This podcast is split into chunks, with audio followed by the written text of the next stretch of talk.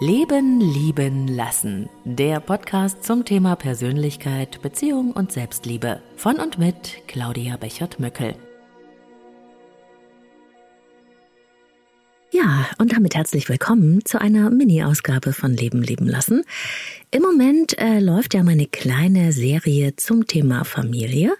Jede Woche gibt's eine neue Episode und in der letzten Folge ging es ja um das Aufwachsen in dysfunktionalen, insbesondere in narzisstischen Familien. Und da habe ich unter anderem von Doppelbotschaften gesprochen, sogenannten Double Binds, einer paradoxen Kommunikationsstrategie. Und dazu sind einige Fragen reingekommen, ob ich das nochmal etwas genauer erklären kann. Und das mache ich jetzt einfach in dieser kleinen Mini-Ausgabe von Leben lieben lassen als Bonus für zwischendurch. Bei der Doppelbotschaft, in der Kommunikationspsychologie auch Double Bind genannt, da drückt sich jemand quasi doppeldeutig aus. Es werden zwei Botschaften mit einem Mal ausgesendet. Und das bedeutet auch, als Empfänger weiß man gar nicht genau, welche nun davon Priorität hat, und man bleibt irgendwie verunsichert zurück. Genauso, als würde man zwischen zwei Stühlen sitzen. Ein typisches Beispiel dafür ist folgendes. Was ist denn los? Alles okay? Fragst du zum Beispiel deine Kollegin, die irgendwie angestrengt vor ihrem PC sitzt und hektisch in die Tastatur hackt. Offenbar stimmt irgendwas nicht. Alles okay, sagt deine Kollegin, aber ihr Tonfall klingt in deinen Ohren irgendwie abwehrend und ärgerlich. Und vielleicht machst du den Rest des Tages einen Bogen um sie oder bist verunsichert und im Kopf damit beschäftigt, was denn da eigentlich los ist, ob du schuld bist, ob du irgendwas falsch gemacht hast und wie du dich jetzt verhalten sollst. Besonders schlimm ist das, wenn man diese Double Binds, diese Doppelbotschaften schon aus seiner Kindheit kennt. In dysfunktionalen Familien, zum Beispiel in narzisstischen Familien, gehören Doppelbotschaften zum Alltag. Und so ist man schon von der Kindheit her verunsichert, was denn nun eigentlich gemeint ist. Und man zweifelt ständig an seiner Wahrnehmung. Das Beispiel, das ich von der Kollegin erklärt habe, das ist eigentlich recht harmlos. Schwieriger wird es, und dann werden die Double Binds auch zur Falle, wenn uns unser Gegenüber mit Absicht eine Kommunikationsfalle stellt. Na, das hast du ja wieder gut gemacht, ne? sagt die Mutter vielleicht zu ihrem Kind, weil der Kleinen ein Glas mit Saft umgefallen ist. Zwischen dem Inhalt des Gesagten ne, und der Art und Weise, wie es gesagt wird, da liegen ja Welten. Das läuft praktisch in zwei Richtungen. Es heißt wörtlich, und das hast du gut gemacht. Aber gemeint, und das kann man am Tonfall hören, ist eigentlich genau das Gegenteil.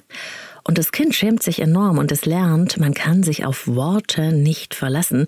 Eigentlich meint ja die Mama, ich bin ein totaler Trottel. Und diese paradoxe Art, miteinander zu reden, die kann auch in Beziehungen zur Falle werden. Zum Beispiel, wenn Gesagtes und Verhalten überhaupt nicht zusammenpassen. Achte mal darauf.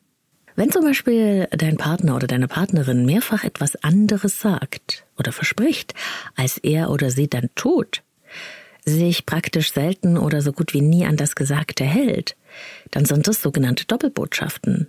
Achte mal darauf, ob Worte und Handlungen so im Großen und Ganzen übereinstimmen. Ja, geh nur und mach dir mal einen schönen Tag, ne? kann so ein eifersüchtiger Partner zum Beispiel sagen zu seiner Freundin, die sich abends wiederum mit ihren Freundinnen treffen will der bleibt natürlich der Spaß im Halse stecken, denn sie hört schon an der Tonlage, was er tatsächlich meint. Geh nur und lass mich hier im Stich, ich muss wegen dir alleine bleiben. Das ist ein glatter Vorwurf, auch wenn der nicht wörtlich benannt wird. Natürlich fühlt sie sich schuldig und sie bleibt auch zu Hause, ist aber innerlich traurig und verletzt und eingeengt. Ich hab doch gesagt, du kannst gehen, sagt der Partner vielleicht. An der Kommunikationsoberfläche, also beim wörtlich Gesagten, sieht das alles recht harmlos aus.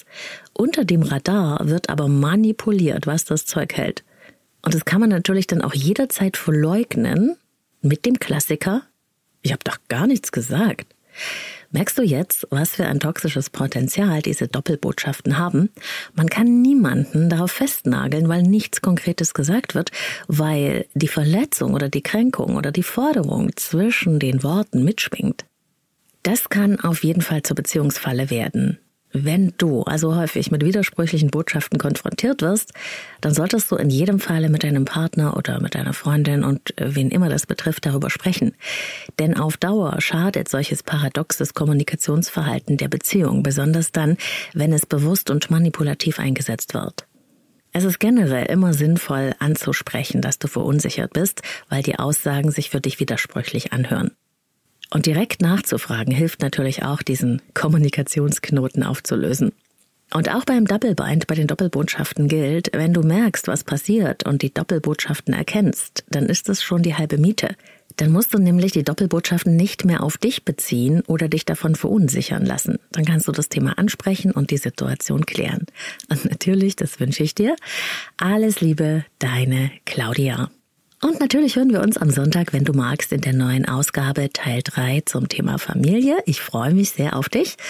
Und bis dahin treffen wir uns, wenn du magst, auf Instagram. Du findest mich dort unter Leben, Lieben, Lassen Podcast zwischen jedem Wort ein Unterstrich.